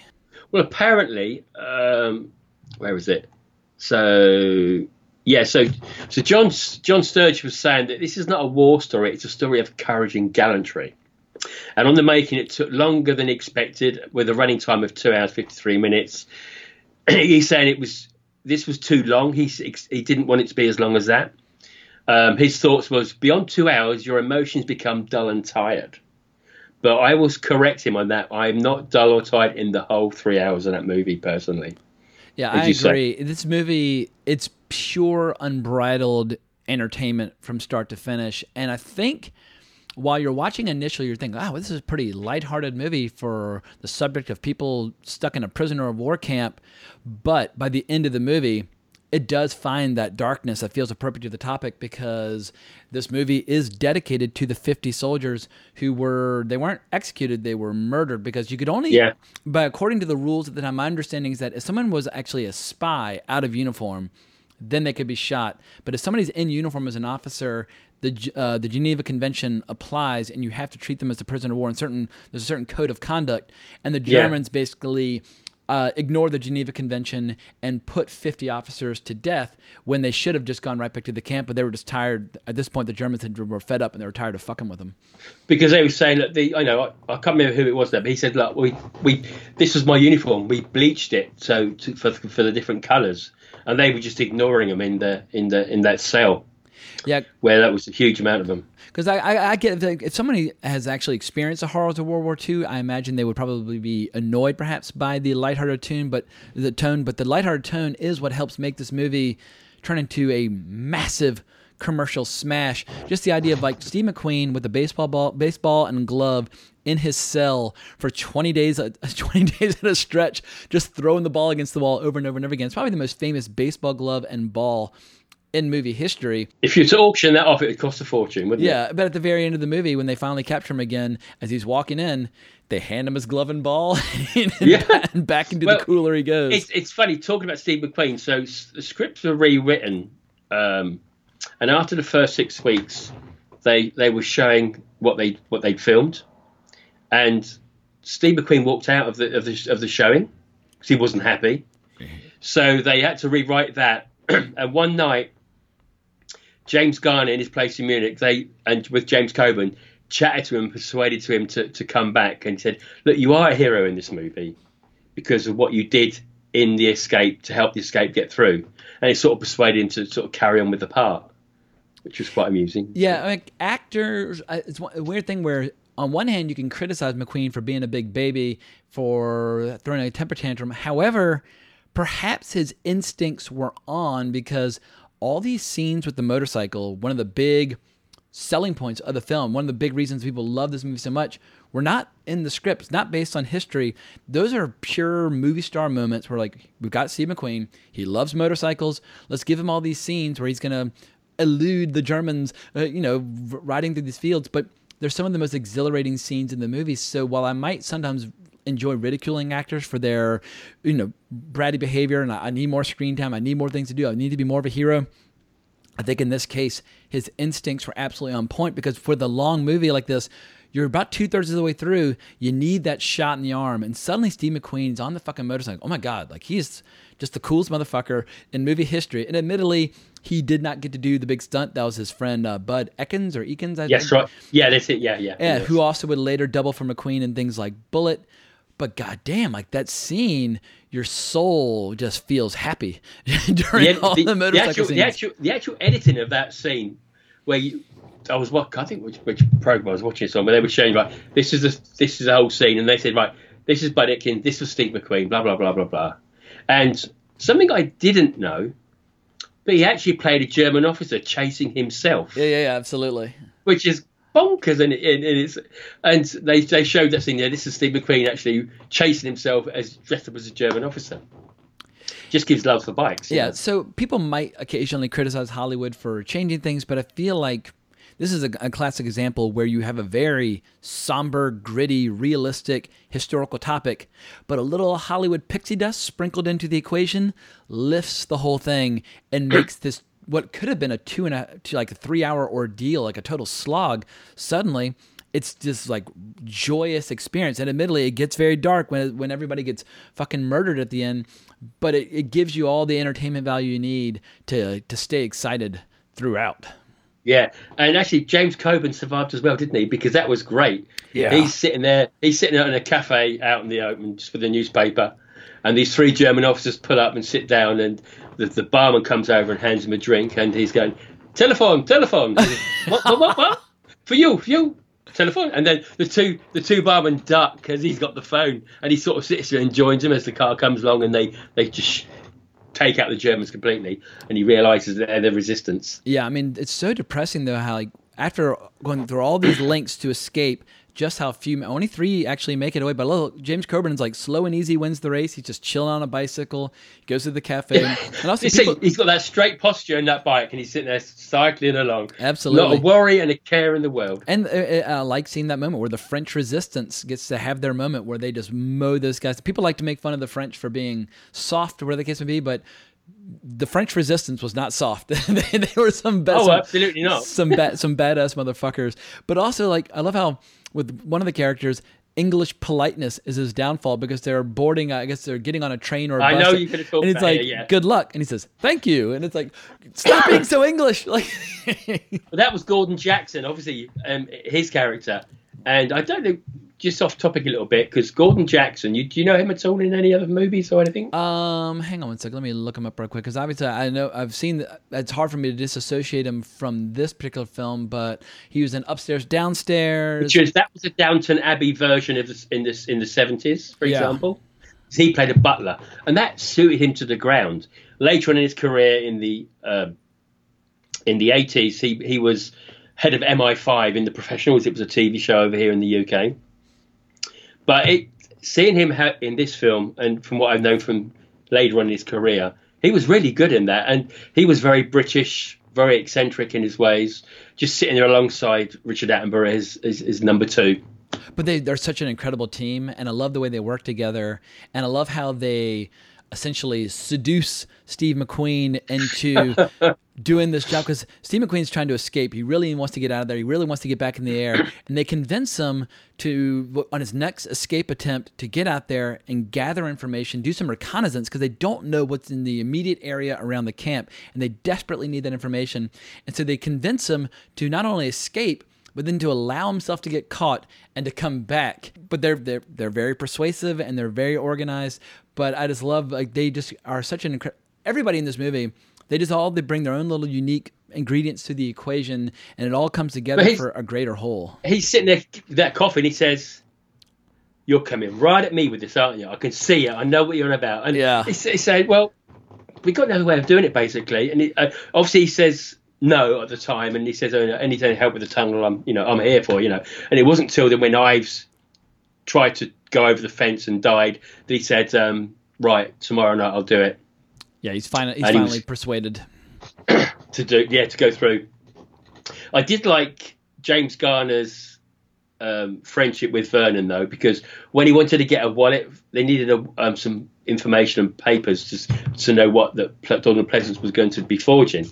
And he, he invites him for a coffee, and he opens up that, that as we said, the, the first the the gift box from the team for to, to Yeah, the, help the Red whoever. Cross uh, care package. That's it. And so he, he opened up this. He, he had a lock in it, believe it or not. Opened it up and he brought out all the, the coffee, the chocolate, and and then von von, Lu, von Luger's butter. he said, "Yeah, keep it, keep it." Oh no, that was it. And he just lifted his wallet out of him as he was just giving there and just walked away well, with it's it. so smooth because you think, oh no, like James Garner, he's overplaying his hand. He's like driving this guy away. He's upsetting him. But then you realize he's actually going to pick his pocket instead of like, him, instead of bribing him with the chocolate and with the coffee. But yeah, that that relationship is so interesting to watch. How slowly but surely he creates a relationship with the German officers because yeah, there's no way they're going to be get access to certain things without those kinds of relationships. And yeah, but the Germans they didn't have access to coffee, and they're probably like they getting access to a few smokes now and then that was also a, a, a big deal. So yeah everything about this movie man they just they absolutely crushed it. They absolutely nailed it. I can't think of a single scene or a single line or a single performance where i would revise it remove it. Like i can't live without any of the total running time. And that's Yeah. that's that's tough to say for a nearly three hour film when when they're when they're in the washroom, and he's, he's tapping away with a stone and the, and the cloth around it to, to dull the sound when they're uh, knocking the, the make the tunnel a bit bigger to drop down, and then suddenly the the guys come in, the Germans come in and say, you know, bedtime, whatever, what you know, up to, and they put the cover back on. They throw a bucket of water on in the on the on the floor there, and you got James Comer just on the side, and you got he's having a wash. Sorry, Charles Bronson's Yeah, having yeah, a he's wash. like, "Shower. James I Comer need a sitting wash." on the side. having a shower. I shower. And I love it. James Comer says he says, "And you, I'm the lifeguard." Yeah. the, the the chemistry is just it, it's so we talked about this a, a bit on the uh, Hal Needham episode about how it takes incredible skill to act in a way that appears effortless, but there's so many effortless performances in this where it looks like they're doing nothing, but it's so that there's an elegance to the simplicity, and so yeah, just those little throwaway lines like "I'm the lifeguard," it just creates this incredible kind of cool, laid back, laconic sense of humor that's sprinkled throughout the movie that keeps you uh, keeps you engaged from start to finish. Yeah, it's I say we didn't get to see how James Garner got all that cloth to make because when they go when he, when Richard Attenborough goes to see the the, the guy, very seems very camp, and he's showing him how well we're going to do double breasted, we're going to do this, we're going to do that, we can make uh, we can make work jackets out of this this stuff here, battle dresses, they can be workmen's outfits, and he's sort of saying we can brush this to make this look nice, and you got this like array of of cloth. And he said, "What God? Where the hell did you get them?" And he said, "I asked him." He said, "Don't ask." So we didn't actually see in the movie how he got all that stuff, but you just imagine he just worked his magic with it. Absolutely. Well, I, I love also how while it is a Hollywood movie and there's a lot of Hollywood magic, they were hell bent upon giving it some authenticity, and they actually got Wally Floody, the real life tun- Tunnel King, to That's right, yeah. work as a consultant on the movie for almost uh, for actually no for more than a year, almost full time, and so I think. When it came to the shots, because obviously for the shots in the tunnels, you're basically looking at like half a tunnel because you can't shoot inside a tunnel from like Yeah, from the side. half. but it they're eerily compelling and you really start to feel like you've been down in there for fucking months with these characters. And i love how charles bronson is so physical. At one point there's a, uh, a cave in and he just launches down the tunnel on that little sled. It's like god damn like charles bronson is just just a remarkably physical actor because it seems like 70s was charles bronson's decade but i love how in the late 50s early 60s we got to see him as a, as a relatively young guy even like in movies like crime wave we really got to see him in his physical prime but it's just a remarkably physical performance, but obviously, uh, maybe Charles Bronson, some of his best acting chops that we ever get to see in in, in, in any of his movies. Yeah, and the guy that the guy that was sort of like consultant regarding the tunnel, he actually got in the tunnel and he was saying, "No, this is this is not cramped enough. You've got to make it smaller." His elbows were touching the sides of the wall in the original tunnel. Yeah, it was like I think maybe like a sixty foot run that was just a slice section of of and you, what I think the the shots I could see was like you could see all the wood. The, the way they could build the outside of the tunnel to hold it together, then you saw the inside in this long run. You know, very uh, very clever how they how they put that together. everything about this movie had so much care and attention to detail. And I know, like, when actors weren't acting or when the technicians weren't doing certain things, they would just find uh, ways to stay occupied, like the barbed wire fences That's that it, yeah. Queen crashes into. They had people creating those out of rubber, like in their spare time, because there was just so many things to do. But it seems like the tone of the camp in the movie very much was applied to the tone uh, of the atmosphere of the set as well. Mm. And I love out the idea of like everybody pitching in to uh, to help out with the uh, with the greater effort. Yeah, I mean John Sturges, I think obviously was justifiably proud of the the final product. And when he's talking about the making of the movie afterwards, he said, "I'm not proposing that's a good way to make a picture because he's talking about how they went through six writers and eleven versions, but he says, but it was Yeah. the right way to make this one." And I, I couldn't agree more. This is for me his his great masterpiece. I've seen a lot of his movies. I really love a lot of them, but Great Escape is just one of those special Hollywood classic movies where here we are almost 60 years later and it remains as a gloriously entertaining movie to watch. Yeah, it's it's so dear to my heart. You would not believe how much it, it is. From seeing it for the first time as a child, then buying the VHS tape in widescreen. So there, for the first time, I saw the Yeah, I had that as well in the, in the mid 90s. I, had- I had the widescreen VHS. It was a double. It was one of those double VHS box sets. So I had that, and I, I think I even put it on Twitter. The actual one I, I, I had, I saw it on sale on eBay, and watching it this time, I actually had a Dolby soundtrack, so I had it in five point one in the room, and it was nice to hear it in a different, completely different way from from before, from from from the uh, obviously from the the pan and scan to the widescreen, and then the widescreen in five point one. It was it's superb. It's just I cannot praise this movie enough, and it's. I think this one will go with me to the grave. I think. Well, now that we've done two episodes about a bunch of guys on a mission, is The Great Escape the best movie of a bunch of guys on a mission? Because admittedly, they're not like on a like a mission mission where they're like it- attacking a bunker or whatever. Because it's not a war movie, is it? But they do have the mission of escape, so I feel like it qualifies. And I think this might. I mean, there are a lot of good ones. Like The Professionals is one. You could even say The Wild Bunch is one, since they're having to rob the train. But I Mm. think of all the movies from this from the late fifties to the late seventies that fall under this umbrella of a bunch of guys on a mission. I think for me, The Great Escape is the the mother load. I I would agree. I think I would agree with that totally. It's as it's a bunch of guys trying to get out of a prison. It's still a mission. Yeah. Do you know what I mean? I, I, I you have to you have to be loose with the definition of the this little subcategory, but for me it absolutely applies because it, it exemplifies all the qualities that you're looking for in those kinds of movies. because there's still some others that we've never discussed, like others that are close to my heart, like the Dam Busters, for example, which is obviously that's another true story. We've got the Six Three Three Squadron. They they again are very close to my heart. Those movies, and I do have them on Blu-ray. And Where Eagles Dare is another one. I've never seen Where Eagles Dare, so it sounds like we're gonna, we're Really? gonna, we're gonna have to do a bunch of guys on a mission part three. And I know there's another one that Roger Corman either produced or directed that was like from the mid '60s that Tarantino really likes. That he recommended when he was uh, doing that great episode of Pure Cinema podcast about all the movies that inspired Once Upon a Time in the West. But I'd have to do some uh, some digging to figure So, out. So, if we're going to present one, I'm going to say Six Three Three Squadron there. Gotcha, I see it. Yeah. Okay. I've got the remastered the Dam Busters, which is that one, and Where Eagles Dare.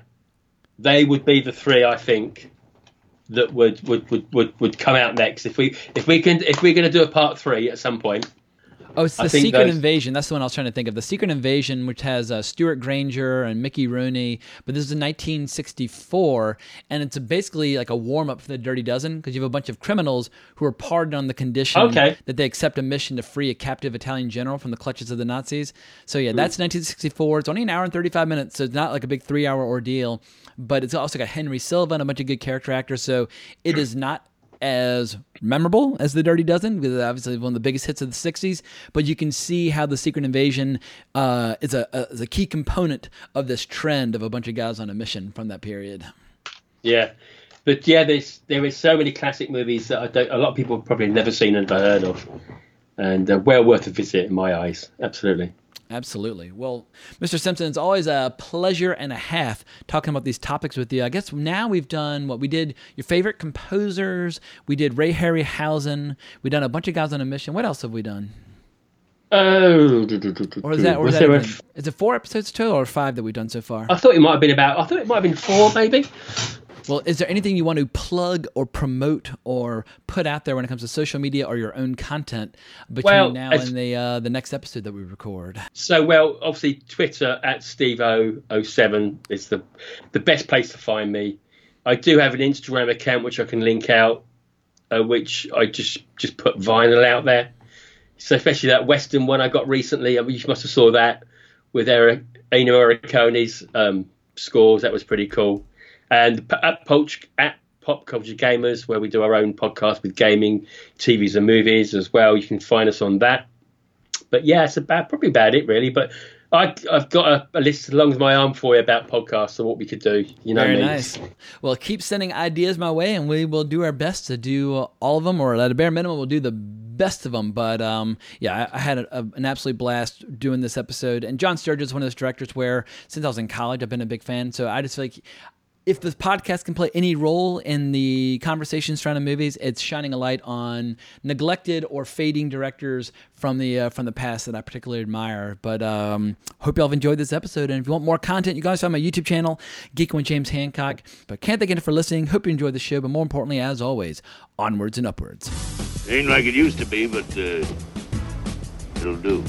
You know how to whistle, don't you, Steve? You just put your lips together and blow.